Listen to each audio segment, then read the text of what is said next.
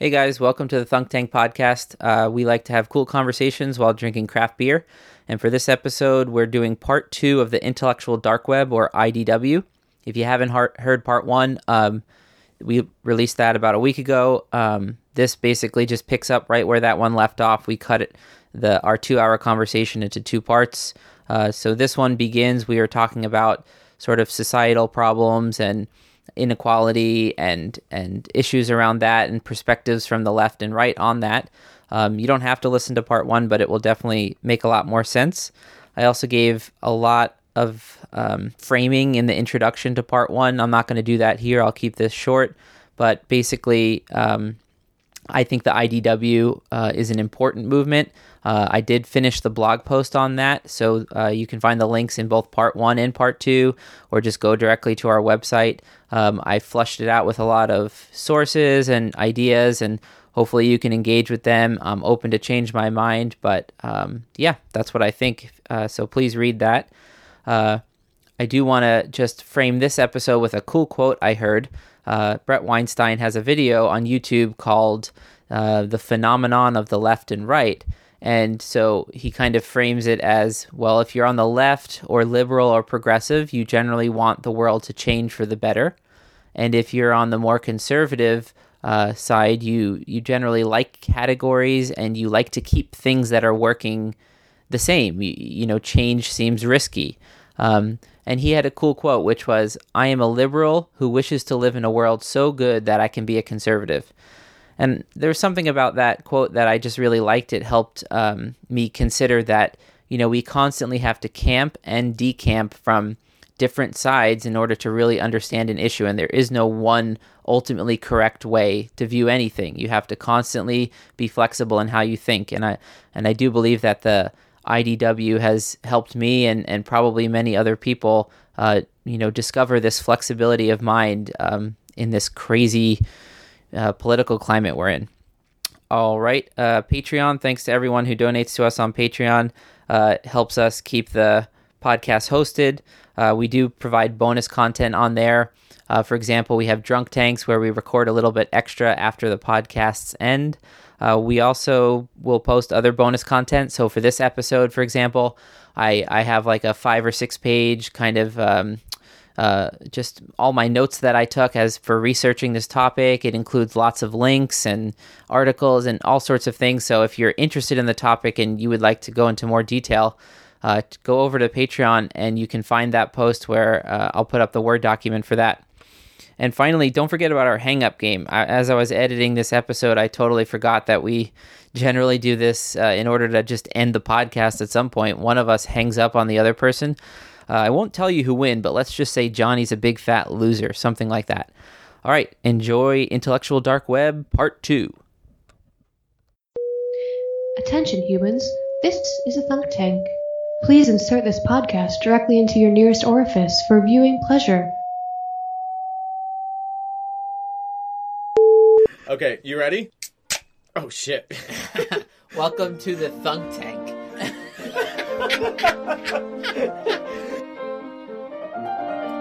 Welcome to the Thunk Tank. Oh yeah. yeah, there you go. Welcome, come into our, come into our Thunk Tank. Luke, don't switch to the other peanuts. Welcome to the Thunk Tank. Come in the tank. We're thinking, and we're drinking, and we're thunked. and we're thunked. Oh my god, I'm probably more beer than man if we go far enough back at this point.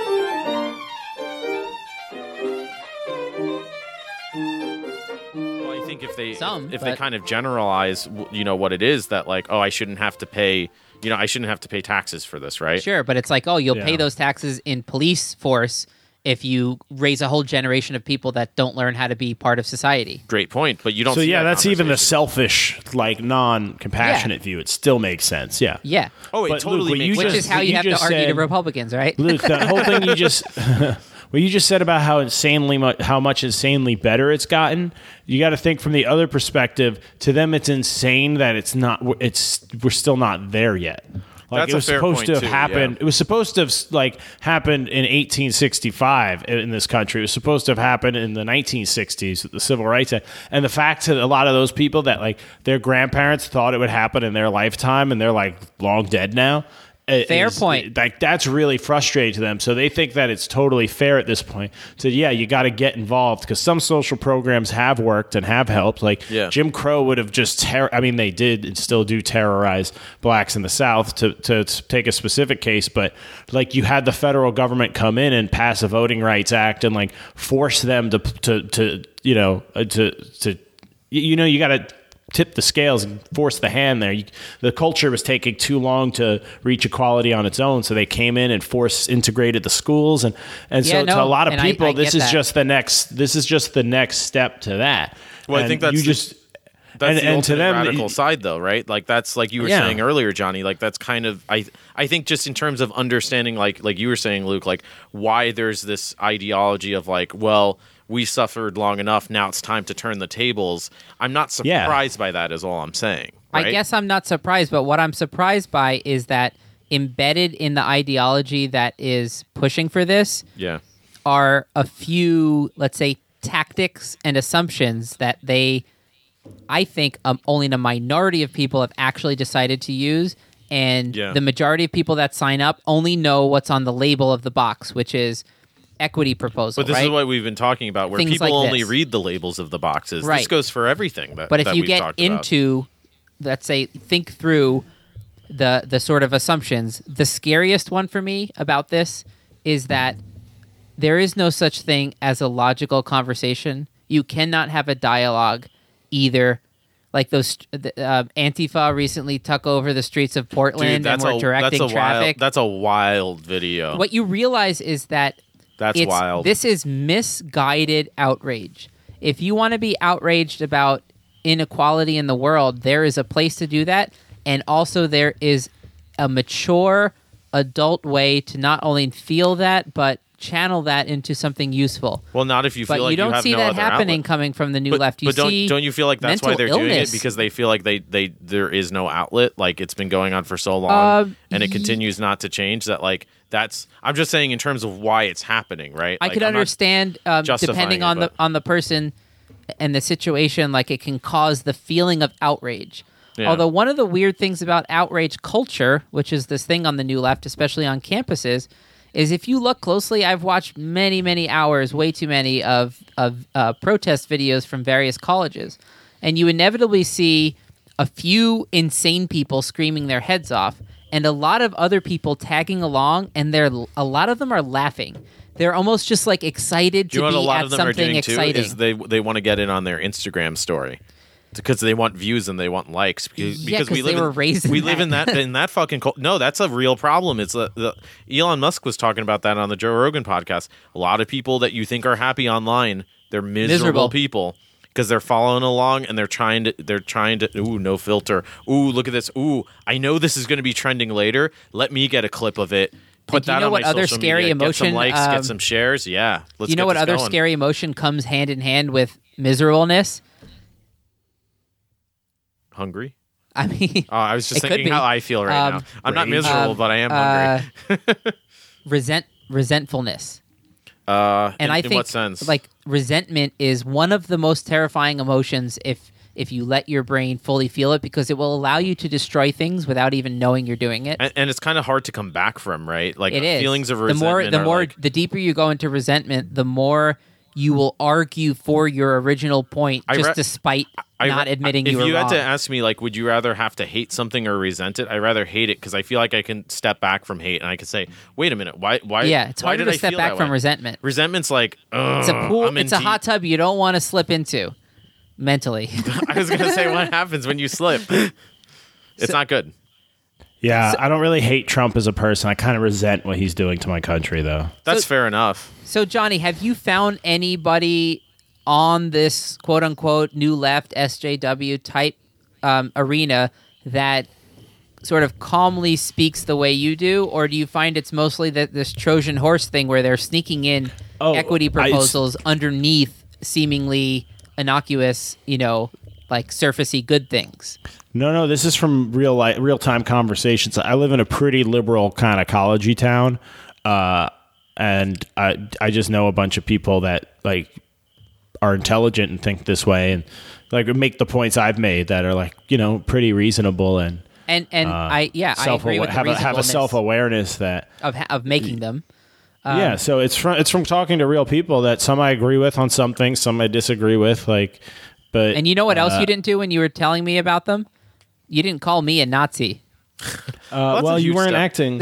Well, so that's that's No the Hiles thing. yet, so The thing we have to do is the way because I like to bring all the Enlightenment up a lot because those ideas are we're shifting away from that era. I think in a lot of ways, but it, it was really a struggle after like the Middle Ages. Things were pretty bad, the Dark Ages, and then the plague killed a lot of people off. But after that, there was a redistribution of wealth just because there's so many people were dead. So like Yeah, they just true. started. They had a chance to approach things a little bit differently. Uh, and like it was super repressive religiously. Like the religion justified the power structure and vice versa. So you, it was hard to like you know come up with new ideas and present them and unpopular things. And and they they are, had to argue that like schools came out of the the monasteries and all that. And the like the way they they got around it was the old arguments like well you can't think those thoughts because they're ungodly thoughts or you you know this is this isn't science this is black magic is well if if God gave me a brain that was able to to study this stuff and able to think these questions w- while worshiping him like in genuine awe of his creation like isn't it worse for me to not do it? Like that re- was the argument that convinced the clerics like uh, okay yeah i mean as long as you're not going against the church you're doing it to better the church and better christians lives and all talk that. about a church all right technically yeah and Yeah. that's how we got science out of it the scientific method and it just took off from there. So we need we need a modern version backdoor of that IDW. where it's well if you are so feel so strongly about your ideals that you don't think you need to argue somebody with it you're that sure about it then that's more of a reason to to argue it. Because if it's that strong of an idea you can just you can prove it by just going out there and, and beating it up yourself or attacking it. And this is a So- general thing on the left is they don't want to like um if you just recently saw um uh, what's his name? Steve Bannon was on Bill Maher's show. I saw some of and that. Steve yeah. Bannon was supposed to go to this like conference for the with the New Yorker and have like this interview and people freaked out like how could you let Steve Bannon on? They had this whole like uproar and then they canceled his appearance right that's Oh, giving a platform. That's what Yeah, it always is. You gave a platform. Do you them. have a good idea? Are you not capable of speaking with Steve Bannon and like combating his ideas? Do you have real ideas? but So I kind of don't want to pay him either. That's why No, it's he was funny doing that it Bill for. Maher had him no was? payment yeah. because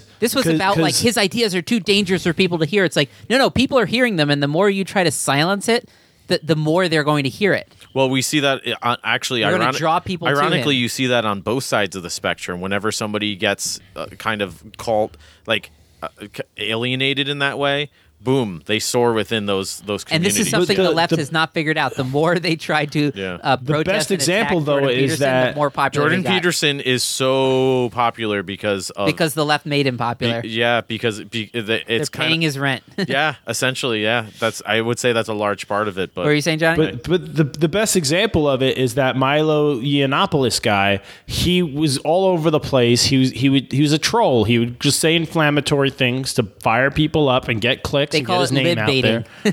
yeah, but why would- he, he was really good at it? And then he went on one of those long form structures, the Joe Rogan show, and Joe just let him talk and like And he you know dug his ask own follow up grave. questions and and yep and got him to to yeah to make the, some bad pedophile comments and then he stood by them and it was like oh you gave him a platform to show how horrible he is like everyone stopped wanting to click on the guy so you, you know there's a, a it's just great because Bill Maher was the only other like show I think and I watched the interview. had him on It was fine. He talked to. uh, it was weird he was I mean, it was weird, but like he he's not um he's not like some wizard who's going to mind warp everyone to vote for Trump in the next election. Like if Oh, yeah. you have ideas, yeah, you don't know that. you should be confident enough in those ideas to actually talk against your opponent. Oh yeah, yeah. So that's that's what I was trying to say with the like that's how, um, you know the. That's how the, the, the Enlightenment snuck its way through super religious Western Europe. yeah, is and is became we the need we need a scientific modern revolution. So yeah, so we need a modern like intellectual revolution like that where people which is start potentially valuing what this is, maybe. Um, Well, I I think Well, again, a it'd lot of it is we're we're catching up. Like I really think this can't be understated. How like we don't know how to use the internet. There was never an instruction manual. There was never a class on this. and we're it- only five years into Yeah, like it's this changing. really being a problem, like 2013. Well, we're to only. now. I mean, you you can break down the, the sort of the history of it. And it's like, all right, when did the, when was the internet? When did it become a thing? Essentially, with email, about twenty years ago, right? Check o- porn and stock quotes. Only in the last 10 years do we have social media. It's only been for like half of the internet that we have social media. So that's only in the last 10 years. Twitter was like 2006, I think. But Twitter So- didn't take off until a bit later. That's my point. Yeah. Like we haven't even been actually using it. we're babies it. at this. we're uh, not, like yeah, we we're not even aware that we're in it. But Twitter and Facebook and all these they update so frequently that it feels like we they're just well, it's such part of our huge- lives forever. Well, it is such a huge part of our lives, and we don't we don't know how to use it, and we don't know how to use it responsibly in terms of what we share, why we share it, we don't know how the business model that the Well, the business business models model get doesn't know built how to around use. it. The will- business models don't know how to use it either. This is like what we were talking about with these news outlets, right? It hasn't it, it hasn't set like it's it's constantly changing like amazon was a, a bookstore ran out of a guy's garage and it's the most profitable com- company in the world now facebook was like after remember we had napster or friendster and MySpace. myspace Yeah. and LiveJournal. all these LiveJournal. LiveJournal? journal and all these different things and then facebook swooped in and sucked them all up but facebook is like nobody joins Facebook anymore. They lose more accounts than they get now. So like Facebook's on the decline. They're going to disappear one day. Like what what the hell what By the the hell way, is Twitter going to be when Lab- we all have chips, you know? It's it's it changes so much. We're never going to know how to use it. Radiolab did a really cool uh, podcast about Facebook and their hate speech policy, just to talk about how complicated these kinds of things get. And it was all about like what what is the line between free speech and hate speech. And I highly recommend the episode. I forget exactly what it is. Uh, I'll try to link to it if I remember. But um, you know, it just talked about intersectionality, which is something that we brought up earlier, is a concept from the left that like every person is existing at some intersection in society that involves um, their age, their gender, their um, race, their you know economic status, and all these things intersect to provide certain you know structures within society of more power, less power, and it's all an interplay of power like this. So on But one hand, Luke, when he, w- what? sorry, go ahead. I was going to say, isn't that just uh, trying to take a multivariate analysis of your current situation? Right. So Uh, I'm trying to build the steel man of, of like why intersectionality could be a good thing, like as Okay, a go ahead, concept. and and so to to look at something from, as Johnny said, a multivariate analysis, which is I'm here as who I am right now for many many reasons. Some of them are biological. In other words, I have a penis because of the SSRI protein on my Y chromosome. Go on. Is it going to be a porno soon. oh God. oh God, what did Johnny oh, just do? What is he doing? He's making. Oh God. He's making emojis on the video screen. no, I'm not. I'm just feeling.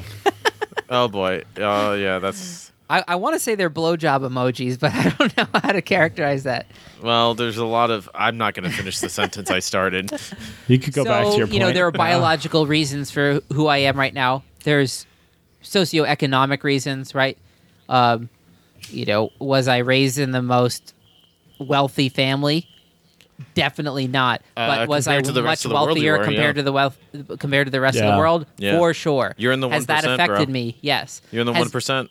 Has being a male affected the way people treat me? Obviously, right? Has Has it being affect- white affected the way has, people has treat it affected me? what people expect you to do and be? Yeah. are all those components so um, individually calculatable that we can make some grand model that's exactly to the T your level of oppression that you have you know had is exactly this much from this this no no no right so I Could be an think as a zoomed out concept intersectionality has something to say about what it means to be a human being in a complex society where many factors are all playing together, right?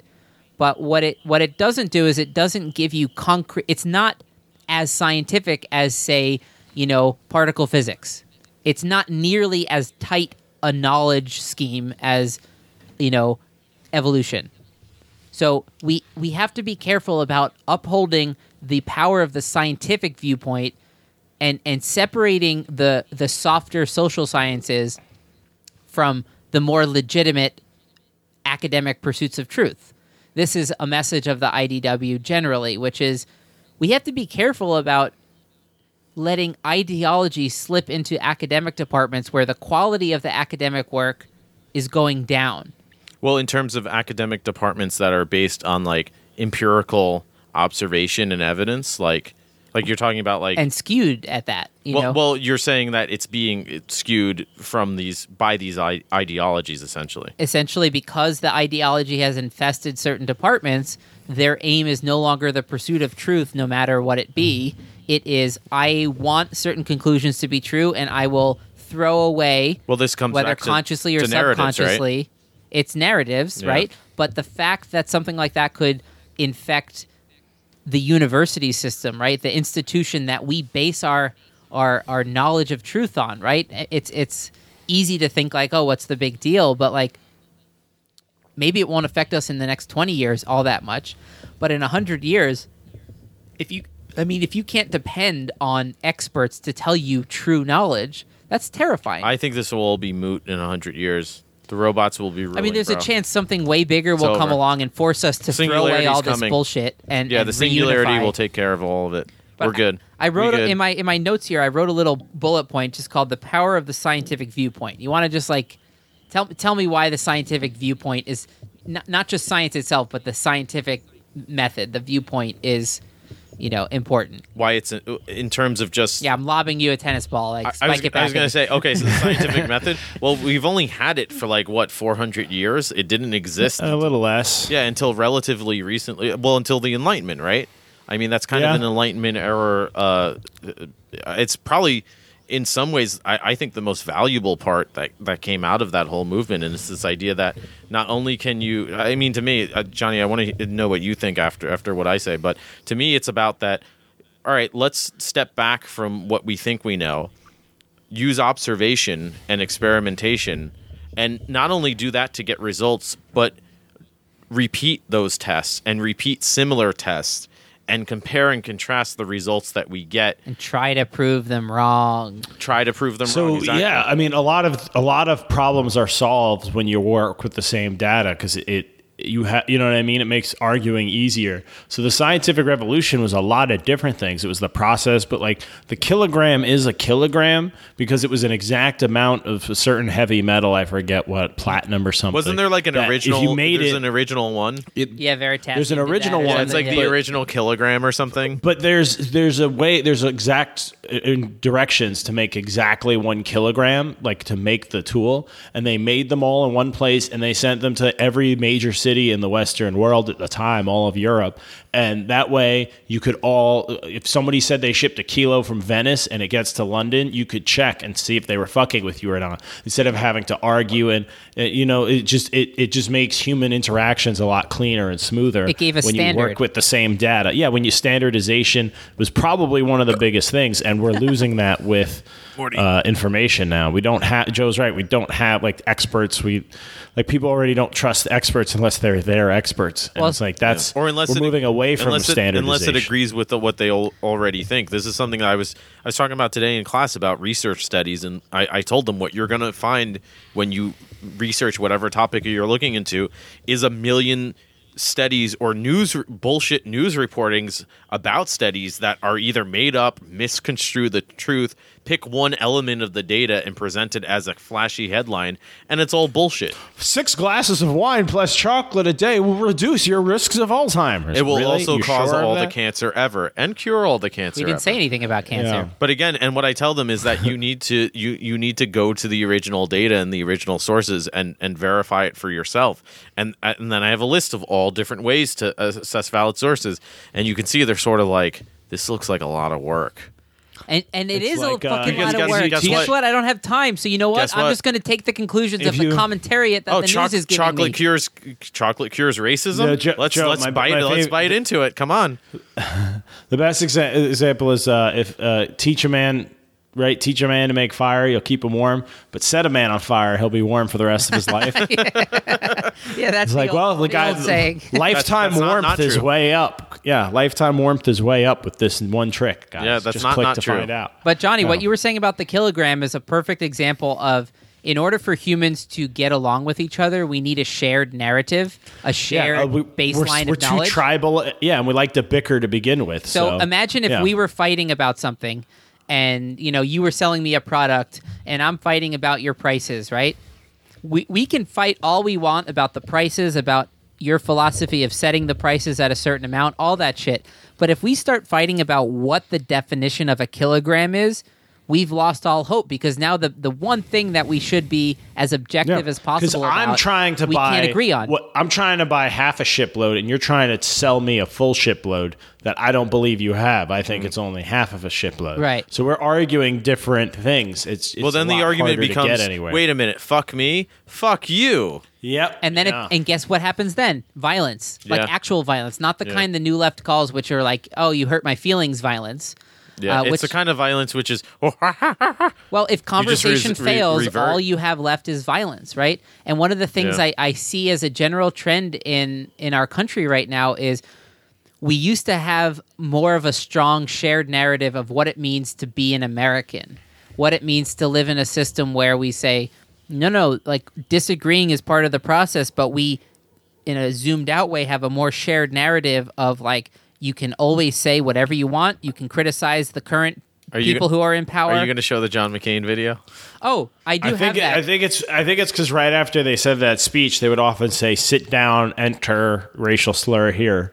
this seems like it might have been from like the Like say whatever you want, but sit down, you dirty blank. Like pick pick one. you Right. know? So that's that's why a lot of people are just and, and because of history and we we actually find out about the bullshit stuff our country did. Like we know about the fucked up things the CIA's done to us, the Tuskegee experiments. It makes people be like, "Fuck this country." Whereas you know, in if you go to Russia, their version of like the world wars are a lot different than ours. Or if you go to China, you still can't learn about Tiananmen Square, and it was thirty years ago. Right. So so it's our system is kind of more vulnerable to that. Um, but I wanna that's play- kind of why I like it better. I want to play a quick clip of John McCain's concession Sure. speech because it just goes to show you how fast like this if, if you want to understand how the polarization has has turned up just imagine like this is 10 years ago Imagine Donald Trump trying to give this speech, or Hillary Clinton A- a- anybody today. My friends, we have we have come to the end of a long journey.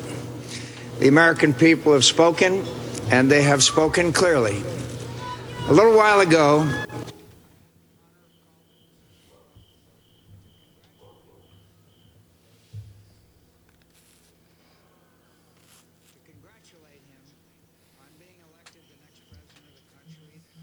love.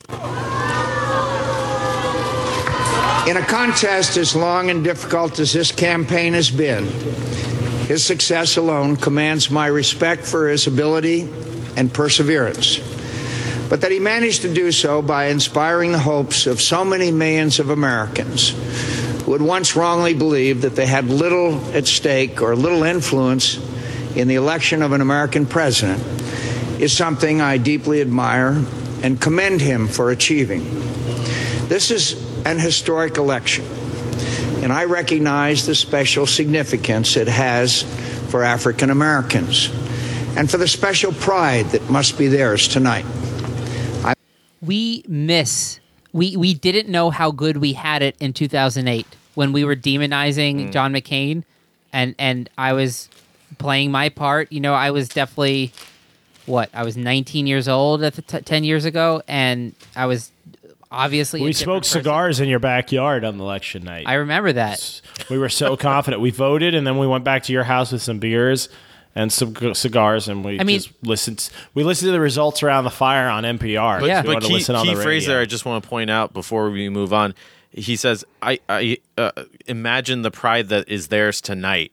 Again, what we've been talking about all along, thinking about even if, if you can't like he's like, yeah, I'm not a black person. I don't know how much like how much pride they must feel for something like this, but I know that that's how they feel, and that's so different from where we are today yeah yeah that that ability to recognize people feel and why they feel. You, you don't see that in a politician or, or a mainstream. Well, when you right when now. you look when you look at like the SJW, if you type that into YouTube, you see those crazy people screaming at you. But when you actually talk to people, like they, it's it's very different. It's that kind of they're just like, well, yeah, see how bad things have gotten. Like I just want people to be more aware. Like you should just before you say something, be aware if it's offensive, to, if it's possibly enough. offensive to mean, someone, and things like that. any Like case, right?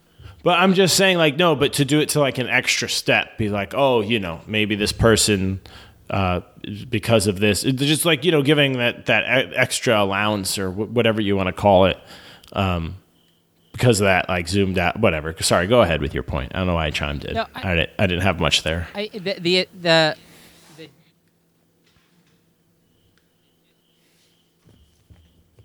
Uh oh, we're uh, losing we're the back. gist. The gist We're of live. it. The gist of it is that at the time I was like, "Oh, McCain's giving his concession speech. That's it." I didn't think about it. You're right. But now I look Yeah. back on this and I think to myself, "Okay, I'm blown away when I I'm blown when I away look by the on this. maturity of that speech." Yeah.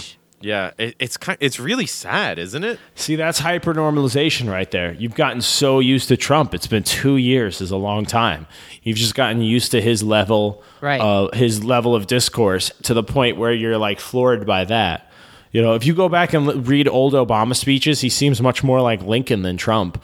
Like it's even though it's only f- t- two years ago, like it seems way closer to the old days than to where we are now. Because time shit moves fast. Yeah. You know, it Internet really era, does. baby. Information age. Industrial era is done. Um, Yeah, it's over.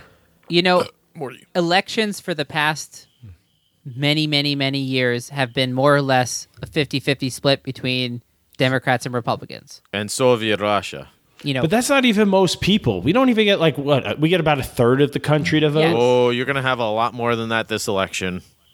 I think so. I so. bet, but You're gonna and have I'd a be lot. interested to see what that what that turns. Are we gonna get to Both sides- half? on both sides, you're gonna have a lot more. Can we actually get half of a democracy to vote? That would be great. You're gonna you're gonna have close to fifty percent this election. I'd bet money on it. yeah. I think Well, it's gonna be a lot more. Let's this see. I mean, the midterms will be like uh, uh, uh, something think- that points in the direction I- of what we can I expect. think this is going to be the highest midterm turnout in in a long time. I don't know what it what it's Things been like Things could get way worse depending on the midterms, though. Like they go through. Well, the it's whole also- it's a mid- Trump. It's a midterm, We'll but it's a census year. The last census midterm year was a presidential election year, so the midterms, you know what I mean? That wasn't. It's not the same true, thing. yeah. This year, whoever wins is going to be the congressional class that votes the does the redistricting. So, is it going to be Republicans that further the gerrymandering and preserve they, what they've done, or Democrats coming in and trying to make it more accurate, which would be way more in their favor? So that's why it's a huge one God, for gerrymandering's a whole other fucking thing. We yeah, especially That, yeah. it's a whole thing. You're right though to point that out. But that's well, you brought up midterms. All I'm No, saying you're is right. this is a huge because it's a census year and it's going to affect voting districts for the next ten years. You know, Yeah, I mean, so they're like they're the the short games in politics. Like, let's say it was just a board game. The Republicans are way better at playing the board game of po- U.S. politics than the Democrats are. that's what happened in 2010. Obama got elected. They won the midterms. They were able to block a lot of his stuff for the next six years, and they laid the district for these bullshit wins they've gotten since then, and that they can hold. So yeah, it's a it's a big. They're also way better at This is a big narrative election. because they have holes in their narrative, just like the left. But the left has has sort of You're right. propped up the voice of like, oh, our version will be shut down opponents. And that's how we keep our Well- narrative. well, a perfect- Whereas the right's like, oh, Do you know what the perfect example is? Trump. Because look at the insane shit Trump has gotten away with, and he hasn't lost Republican support. Republic like evangelical voters.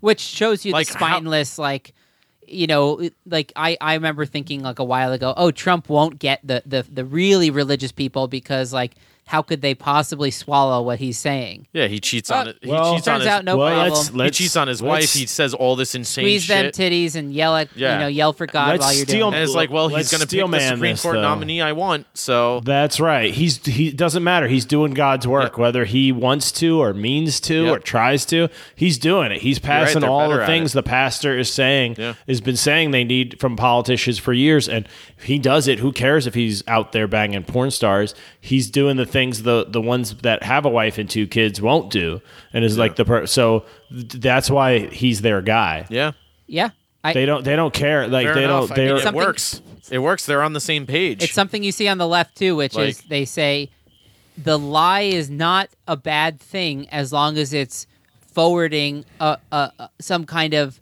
you know policy Lar- that is larger, good. larger policy. also works in favor, generally yeah.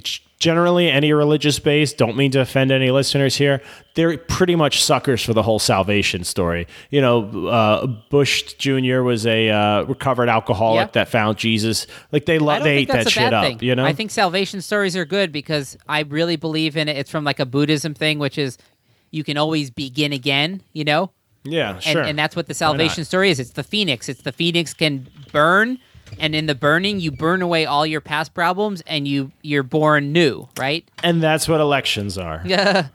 how do we get on this i thought we are talking about the idw Yeah, I've got uh, one thing I'll say uh, just to sum up the the scientific viewpoint thing. I wrote a little little quick bullet point here, which is objective facts are the fairest way to agree on a premise before you know you analyze or debate a topic.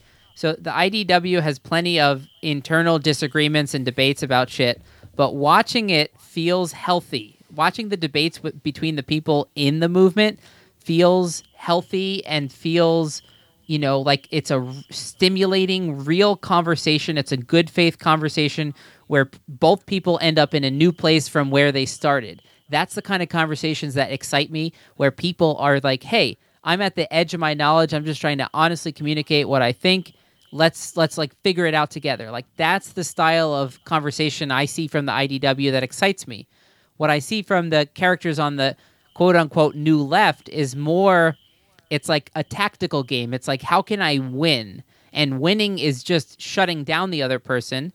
And whether you know, maybe the person doesn't know it, but often maybe they do know that it's okay to lie as long as I win because me winning means my my you know righteous policy you know succeeds or whatever. Um, I just think we should not abandon objective thinking. We should not abandon the scientific viewpoint because, like you said, Johnny, with the kilogram, if we just abandon the fact that the kilogram is a real measurable thing, we can't just utter untruths and get away with it endlessly. Like, no having having the same like first principles starting point Yeah. is necessary to get anything done yeah And so much of what the left is doing right now, or I should say the new left, is they're saying, you know what? I want to prove the power I'm wielding over you by forcing you to say something that's untrue.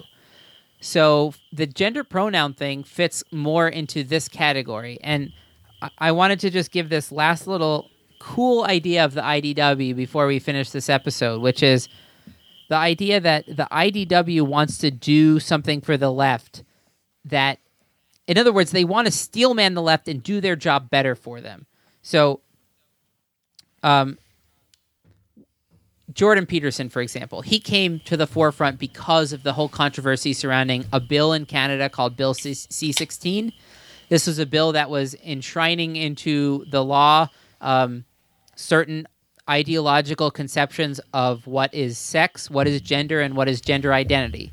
I'll spare you the details, but essentially his um, objection to it was on a few a few bullet points, very understandable if you like listen to his video. None of the attacks that ensued against him actually contended with his views, but Well, my my, I mean, just in general, and tell me if I'm wrong. My understanding from what I've heard him say was that it wasn't that he was even against the ideology. It was against. It was that he was against any type of uh, codified, compelled speech.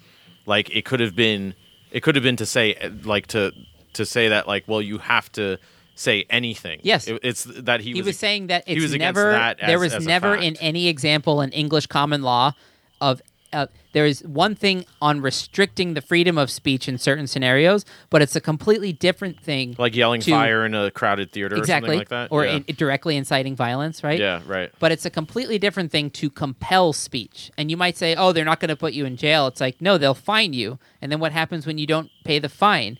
Then they eventually put you in jail. So it's it's the same difference. And it's like, well, he he decided I'm going to draw the line right here because I don't like where this is going. And it's one of those things where he knows half of the professors I work with don't agree with this policy, but none of them are going to stand up and say shit because they just want to keep well, getting and their that, paycheck. And that came up in the Cathy Newman interview, which was it's hilarious from the point of how utterly miserably she she kind of bombed that whole like. but she hosting that insisted on that premise, even though he Well- corrected her well, right he, away. she says, "Well, you told a student that you wouldn't, you know, that you wouldn't say use that that pronoun." He's like, "That never happened." Yeah. He's like, "In fact, they asked and I did." Also, he's gotten most of And his she was just letters like, from trans oh. people have been letters of support from the trans community saying, Well, that's what yeah, says, these yeah. activists don't speak for me. Like, this is a minority, a very vocal minority. Um, so, anyways, Yeah, ultimately, they want to be treated with respect to like people, like most people, right? right, that most people Yeah. are normal people. What a and not shocker, right? Psychotic. Yeah. And, and they don't create internet campaigns and, like, you know, start giant movements and try to Well, it's take funny over because I, I university have campuses. like I have transgender. Oh, are you calling Rosa Parks an internet maniac now, Luke? Yes, exactly. What a fucking I ha- white privileged Well, piece have- of shit. I have you are. trans- She was racist Jesus. for wanting to sit on that bus. Anyways, wow. I, I moving on. Hey, folks, don't uh, don't sample that. yeah, you we know might me. to cut off. Don't isolate and repeat You repeat know me the for first time 10 listening. I might run for You city know- council someday. But I mean, I, I've I've had no you you. I Can't. might run for Galaxy. Council. Yeah, of that you Make sure you win. make sure you delete the frog suit tweets. Yeah. then. Yeah. Otherwise, but I've had screwed. uh, like I have transgender students is like if they tell me like oh I prefer to go by this it's like okay fine like not not a problem Especially if they ask you in like a "Hey, this makes me feel better" kind of way. it's it's I Not mean it's like, the same "Hey, I'm going to compel you because I have power over you." it's the kind same of way. it's the same thing if a student asks me to like because I have a lot of international students and sometimes they're like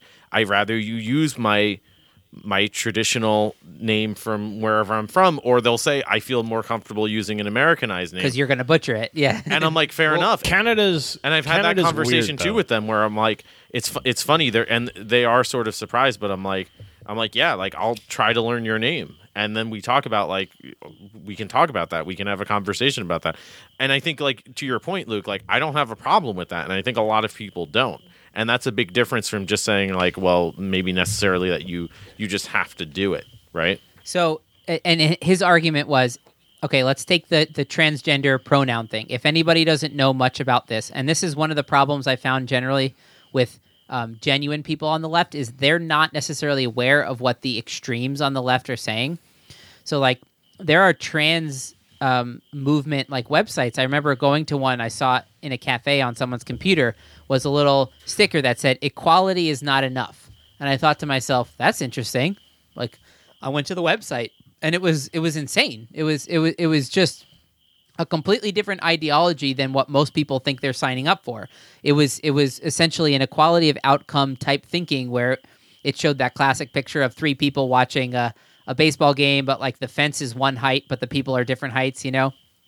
And so it's like, oh, you have to give like this one a stool that's five foot and this one doesn't you, need. You're describing it terribly. Yeah, I don't even sorry. know what that means. What, what so is that? so there's a there's a cartoon that explains the it's the to illustrate the difference between equality of outcome and equality of opportunity and it's three different heighted kids trying to watch a baseball game over the fence and one kid's really tall one's kind of too short one's really too short and so that's the equality of opportunity side. And then the equality of outcome side shows them each with a box that puts them able to see the game at the same height. oh, so they all have different sized boxes because they're they're starting from to, to points. make them at the same So end what, what, point. what, so. what the hell does that mean? It means I- it's a silly cartoon that doesn't account for a multivariate version of what reality is. so what is it trying to? I don't understand. It's what trying, it's to say that that um, equality is not enough. Meaning you can't just say, "Hey, everybody gets an equal starting point." Is that um, whatever in this intersectionality, right? There's sort of like a hierarchy of like who,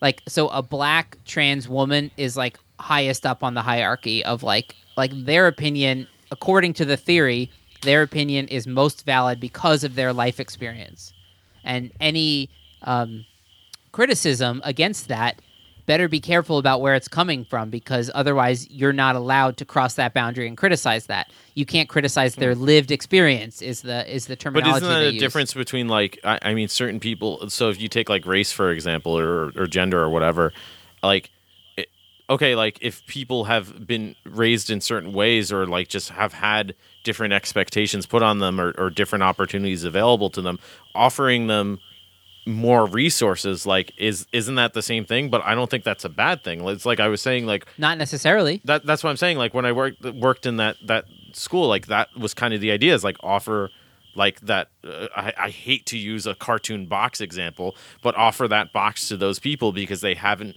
they, they have had no access to that opportunity Right. Yeah. so like it, that seems to me like a good iteration of that Okay, but you're already is, more yeah. complicated than a picture.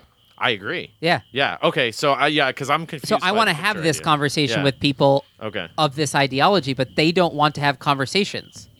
so what do I've they I want don't to I've say- had that conversation with people. Wh- Who are you having trouble having this conversation with? Um. name me You, oh, because you're on a college campuses and shit. That's why I talk to real people. Yeah, so it's, I in in my life, I've generally found talking to real people who have to deal with real life. They immediately have a different perspective than yeah Yeah. college students who who honestly Well, I think especially now like their version of what it means to be an adult is just totally skewed Well, do you know what I think a good question to ask, and this is maybe something you want to try moving forward, is just start by, all right, what's your what's your ideal outcome? What's your ideal world? What's your ideal situation? What what is utopia? Is, is it possible that's what i asked earlier i Yeah. said what degree what amount of suffering is allowable like at what point should we say hey let's be careful because because the more we correct it the more suffering we're going to create right and i don't know where that line is Well, it, it depends on how you're correcting. Yeah. now let me steel man the left because there's a great example that's very close to the job i do of of where this kind of um, progressive thinking is really helpful so I, I forget the details of this but you can look it up. I have the gist of it which is um, in uh, sometime i think it was in the 80s or the 90s in professional classical music orchestras like new york philharmonic right? Um, atlanta symphony like you know symphonies they started having all auditions behind screens. Right. And that's prior to that almost no women were winning jobs. That's standard and af- guess what happened too, right? after the screens you started to see like the the involvement of women in orchestras skyrocket Yeah. so that that was a clear example of there was a, a an underlying or even like you know very obvious sexism Yeah. and Institutionalized. institutionalized bias. within the the choosing process for orchestras that got fixed when they put up the screens. So there you go. Oh, that's a proposal. That's an- a proposal that makes sense and that you can statistically look at and say, look, we got rid of this bias. Now, I think if you were to get rid of the screens today, it might still be a bad thing for various reasons. Like I think it's safe to just leave the screens up. Yeah. It's definitely a weird way Especially to have an because audition. it's not it's not a visual medium at all. There's no reason to see. the There's no reason to see it, and it But should that case, it theoretically all to- be it's- about playing. But in that case, it seems to work. By the way, the screens come down in the final round. It's just the initial two rounds. It's usually a three round process, well, fair enough, though. and that's fine because Yeah. at that at the final round, you you're now saying how does this person interact? You might even play within the section and like try out how do they sound with the other people, Yeah. that kind of thing. Yeah, there's so many more performance based things Yeah. at that point. But, But, that's a great uh, example of like the this other- is a proposal but- that worked, and it, it actually was an unfair bias against women. Right, and that's like What saying, ha- what like there are happens- situ- There are, certainly ideas and situations, but you have to identify what are the ones that are which actually gonna be disparities are productive, yeah. actually unfair because of sexism or racism and which disparities are because they are like is the fact that 25% of google is women is that all sexism is it 10% sex that's a question that takes a multivariate like analysis but that's not what the james damore memo like in the mainstream media talked about well, hold, hold on before you jump to that. wh- Oh God, Uh, easy big fella we're on like two Oh, hours. jeez, two I, I, yeah, I yeah, I just lost two-parter it. anyway so we'll go a it's little gonna ha- longer it's gonna Yeah. have to be yeah. Uh, I, I lost it. What were we just talking about? i brought up the james damore memo and you said no, no, easy just big before fella. that. Yeah. Just before that. Um, he was talking about how how oh the classical Uh, music putting yeah. the screens up Oh yeah. So what happens when it backfires, though? What What is the appropriate When response? pigs start winning Jon, jobs? when Jon I don't know how to Stewart, respond to that. when no Jon Stewart started the Daily Show, he said, "Okay, we're gonna hire." He said the same thing. He said, "We're not gonna. We're gonna just have them submit writing samples because I don't want a room full of like a bunch of white Jewish writers, like just like me and my friends." Or whatever, like do, writing, you know, let, we want some diversity, so we'll only accept writing samples and hire you anonymously. And they got a room full of white writers, right, white male writers. Really? And he was like, "Yeah," and he was like, "Shit!" So that backfired. So then that's a they had to go out of their yeah. they had to go out of their way to look for diversity and it's like so so sometimes you do have to like actively account for it. Right. No, I mean, and and and each each situation will be different probably. And and the point is you have to like go based on data and figure out is this working? So eric weinstein brought up this really cool thing because i like the idea of he is of the idw members he's one of the most firmly on the left. And something really cool if you've heard of ben shapiro depending on uh, what kind of internet usage you, you generally do you may have even heard abhorrent things about this That guy was so condescending, Luke. I love how you said that. I mean, people use the internet differently. Some people only use Facebook, and that's their internet usage. And if I know. I heard it. I heard it in your tone. I just appreciate it. I you Yeah, know. it was very it was I very tempered for how palpable. how It's very confident you palpable. are that you're better than everyone. I, I really Yeah. appreciate well, it. Well, I don't pick up trash on the beach, so I'm not that good. We'll be there Sunday. Like Sharon. You're only subscribe. inter- You're only internet good. You're not beach good. Right. Yeah, you're not ready. Um, And so I would say Ben Shapiro of, of, of the members in the IDW, he he's the one that does the lib baiting. This is like where he purposely baits like I I leftist him people to that, like yeah. just have a reaction To break down, And yeah. you know, a lot of times it's just unnecessary. But one of the cool things that has happened is Ben Shapiro was a very sort of let's say black and white thinker about the transgender issue. Um, and in some ways, I I respect the idea of like, hey, let's not confuse gender with biology because a lot of people on the left are saying, you know, um, a transgender woman is just as much a woman as a biological woman. That is not a fact. That is untrue. But you're Well, forcing legally me. they can be. Who cares? Yeah, but you're forcing me to say something that's untrue as a power game. And so he was reacting against that. But one of the cool things I love about Eric Weinstein is he said, no, no, I see this differently. He said, I like to camp. This is a phrase I used in the beginning. I like to camp and decamp. He said, so my scientific brain is perfectly happy making the distinguish, you know, distinguishment between a, a biological male and a biological female. But at the same time, I also Distinguishment? see No, no, no. Go being- back. Distinguishment? Come on. You know the word there. He's distinguishedly distinct in his distinguishment. So go fuck I was yourself. about to go let out- on. I was No, ab- Luke, I got you. Go on. Just keep rolling. Just Uh, keep no, going. none of those. Yeah, okay, Joe go ahead. academic academic uh, wizarded it I ac- around that ac- for me. academia Sure. uh, Okay, Jenga your sorry. ass. I was Now, actually about to do a beer burp as I was saying that. I was trying to do like a Rick and Morty style Wait, burp. where did the burp go? Oh, okay. It went back in my stomach. Till next time. Nobody's listening at this point. No, this is going to be a two-parter. Still. So, uh, and anyways, as a zoomed out thing, Eric Weinstein has a really cool model for how a mind could be. And he says there are different rooms in his house, and he has the atheist room because he is an atheist, but he's also very Jewish. Um, and he, he loves the religion. And he talks about like the, the room of faith in his mind is very important but he likes to describe his mind as like it's a house with all these rooms, but the the walls and everything are clear, so he can see through to the different rooms. So there's never too much compartmentalizing. Wait, this this weird fuck lives in a glass house? as his model for his mind, I'm talking about. Wow, you're hard to derail So tonight. I don't like this. So so he yeah, gave he's a too on cool point. yeah, he's so on point. He gave a cool model of like, look, it it's less important about what's factually true if someone's saying, "Hey, can you call me a she instead of a he?" It's more like, "Hey, there's a human being, a soul in front of me that needs to be cared for." And so it's from this compassion point that the voice of the left, I think, should be coming from.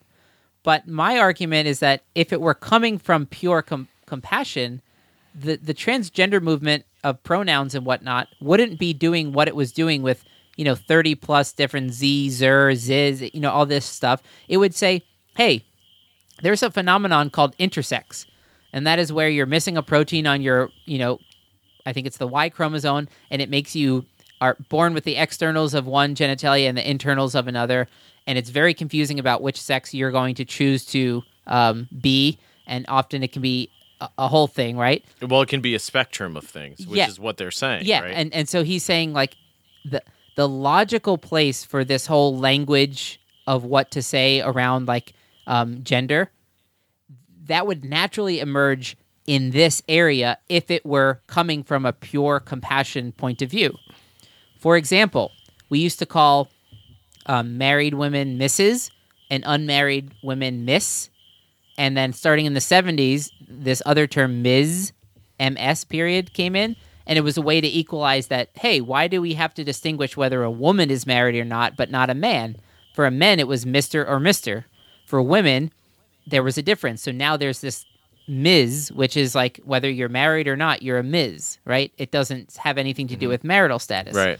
And that naturally got adopted into the language because it made sense and it took some time. And now this is generally what people use. Well, there was no law on that, was there was that? no law. Yeah. It was, just kind of- naturally what, what it- got it was- adopted. It was, an emergent Yeah. sort of philosophy in It's- terms of like what yeah. we should adopt. So yeah. he brings up in Turkish. So w- when is the one time that you inflect for gender in English? It's in the third person, right? yeah. He or she. In Turkish, there's one pronoun for he, she, it. There's no gender. Even nouns don't have a gender like in, in Spanish or French. What the fuck are the. French supposed to do? Yeah.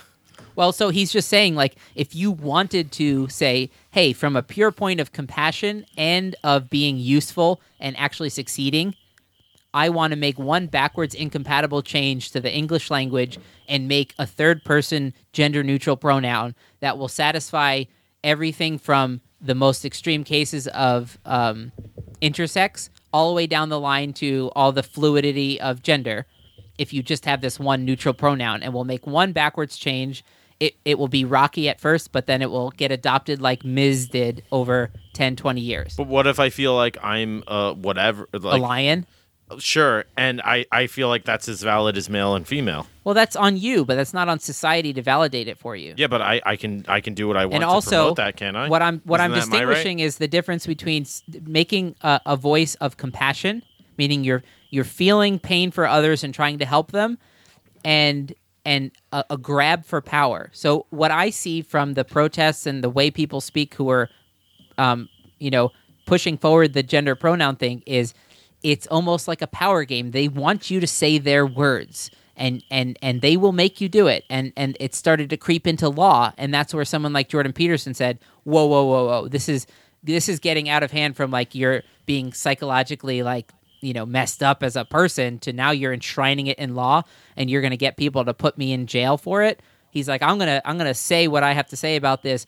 way earlier than you know it gets to you know let's say 20 years from now You're pointing your hand up again. I, i'm putting my hand up Johnny can't Can see you it, turn but- your video off and on again? Turn it off and on. That fixes it. oh yeah that might work Um, so yeah i like the Yeah. idea that the idw could there we go i like you the go. idea that the idw could be not what the left currently has painted it to be which is like this alternate voice for the right but that let's make Yeah. the idw the intelligent voice of the left in other words Yeah. Eric that, Weinstein yeah. said, "How about us in the IDW put forth the policy of let's contact some linguists and let's change the English pronoun to be a gender neutral pronoun and let's see how the left attacks us for that." You know? That's uh, that's Isn't that and- clever? And, and that's the whole comes back to the whole Trojan Yeah. ideal, right? I I actually really like that. Yeah, Yeah. It's That clever because it's like, wait, are you uh, are you in the us versus them thinking, Right. or you really want to see change in the world because that will affect Yeah. how you react to what and we it, do? It, it breaks down sort of that partisan boundary, right? Like which which is where we're at now. and also like in a in a in a country like i said more or less 50-50 elections do you want to defeat the other person what would that mean you have to live with them you have to live in the same country as these people you quote Well, unquote defeated against? Well, uh, we're Who going back to the. We've made this point on the Thunk Tank before, which is ideologues aren't effective generally because they won't sacrifice their principles to get real world uh, results, which is what you need to do in every field, including this, right? We, we've talked about this before. yeah yeah yeah You, you know that that like that idea. It's like, well, I can't convince you science is the answer, but if I could convince you God wants science or God gave you science, then really you're being ungodly if you don't accept science. Like whatever, it worked for you. You're, you're I'm still getting to do my science. However you justified it, whether I really am like fully in agreement or okay with it or not, like you just get that shit done so you can. well you know, people go for the the smaller victories and they don't worry about like oh do i have to agree with you 100% which is exactly what the idw is it's a bunch of people that said hey we don't agree on a lot of things but we do agree on one thing the primacy of intellectual honesty and of objective thinking. The idea that there is an objective way to view the world the scientific viewpoint is extremely powerful.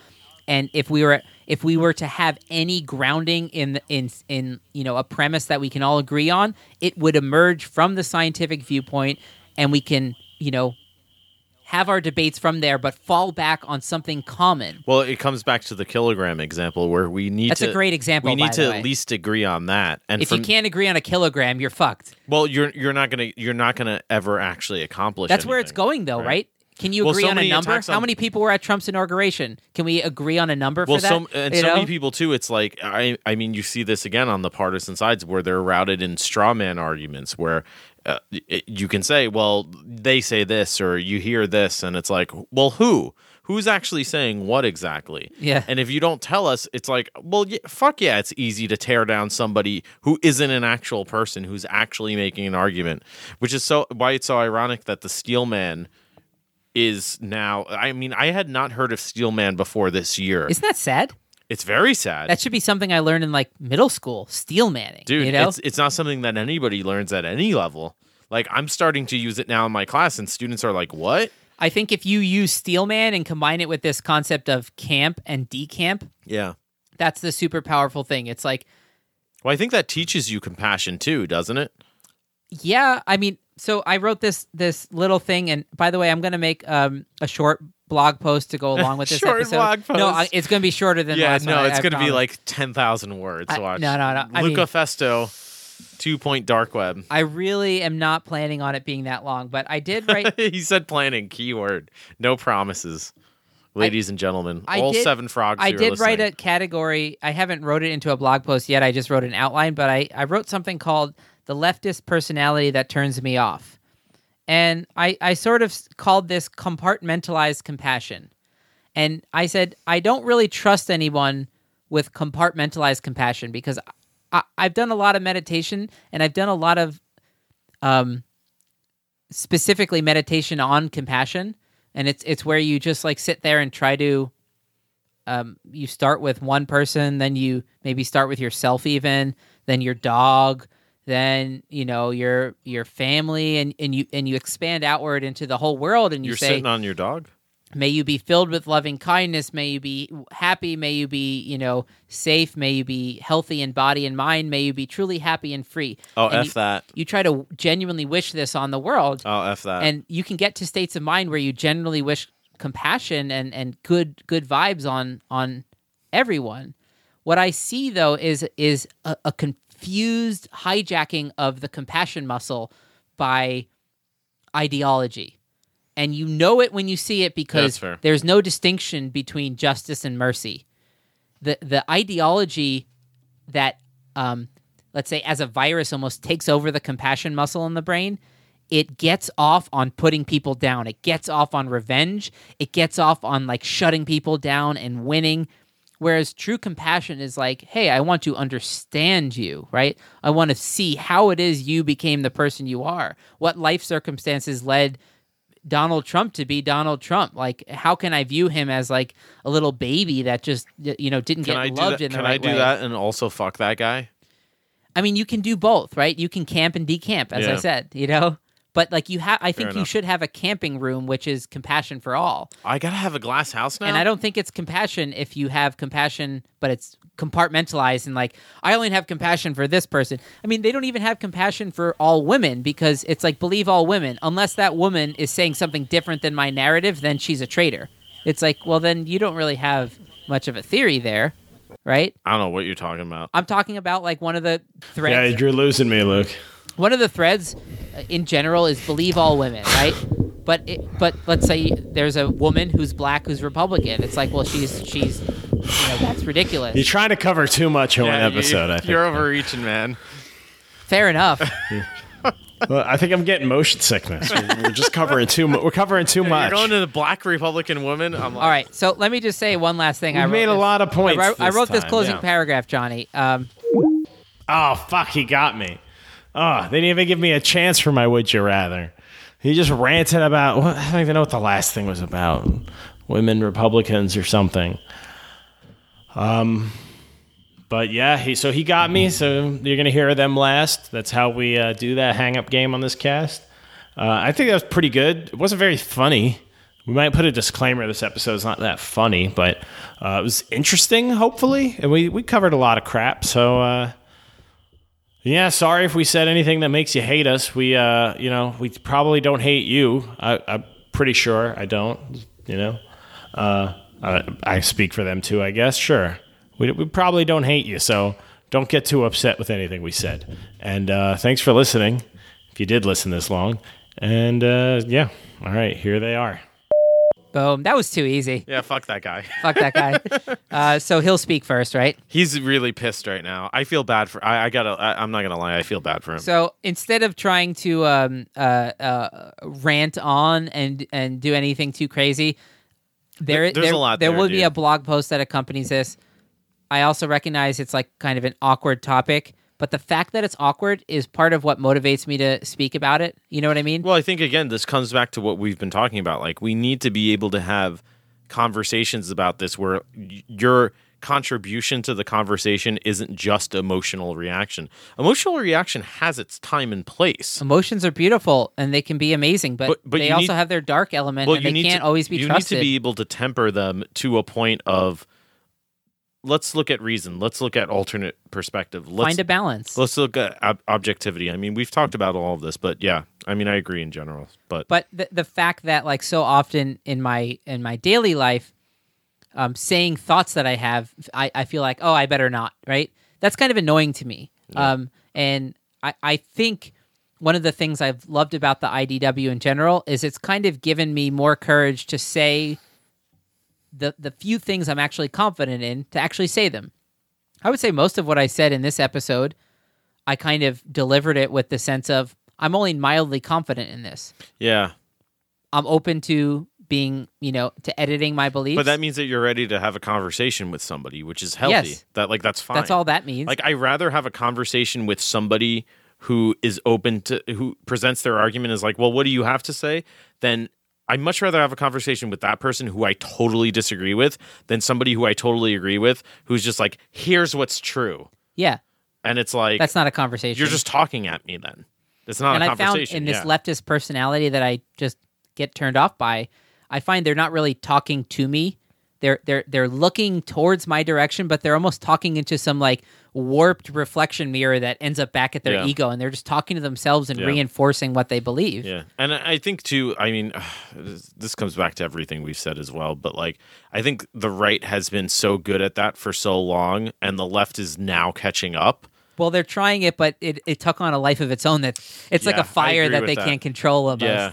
But I think they have to shut it down and, and reset from honesty. Well, IDW, like, share, and subscribe. I think I think there's something really powerful here. Um, if if again if We'll you cover this, if you've heard forward. like things about the IDW and, and and it's been mostly negative, you know probably that's a picture that has been painted, and or maybe it's someone who's been called as part of the IDW that I would say is not in the core group oh, you're about to be. because nobody in the core group says anything very radical. You know, Yeah. to say uh, like biological sex exists, that's not radical, but Well, to some for some people it is, yeah. right? Um, so, anyways, I think it's also a movement of like everyone has an individual responsibility to speak their mind honestly, right? Nobody gets mad at Tom Brady for uh, throwing an interception. Oh, They- fuck that guy. They tell he him sucks. they tell him throw the ball Sorry- down the sorry, New field, and it's kind of assumed that sometimes he'll mess up, right? So if you're a commentator for politics or you're a comedian like a Bill Maher, and your job is to try and be funny, right? You're going to throw an interception sometimes. You're going to mess That's up true, in that attempt. He when he said the N word, that Yeah. was a mess up on Bill Maher's Yeah. part. He owned up to it, and I was actually really happy to see that. It, although they tried to take him down, it didn't really work, right? Yeah. because that was just an honest mess up. He's not racist. He's he's the maybe not the farthest thing from whatever that phrase. Is. But means, he's not the guy to go after. He's clearly not the guy to go Yeah, after. that was a mess up, Yeah. right? For anybody that accidentally says small like individual soundbite Yeah. things, if you're if you're going through your your life and thinking, how can I take people down that disagree with me? It's like, all right, go live your life that way. vibe, That's a yeah. shitty way to live your life, but okay. But if you're going through your your life and thinking, how do I get along with people? How do I build a future together with people because we have to occupy the same planet, you know? How do we share a narrative? You know, how do we zoom out and and and have at least a conversation where we're touching on the same reality, Same kilogram. dis- the same kilogram. Let's have the same kilogram. let's let's end it at yeah, same yeah. kilogram. Boom. Peace. Uh, thanks for listening. Oh yeah. Also, thanks for sticking through. This is going to be a two-parter. All two frogs. Um, but you know, stick to the kilogram. We'll be back. yeah, I got some crazy more pictures to show you. All right. Peace.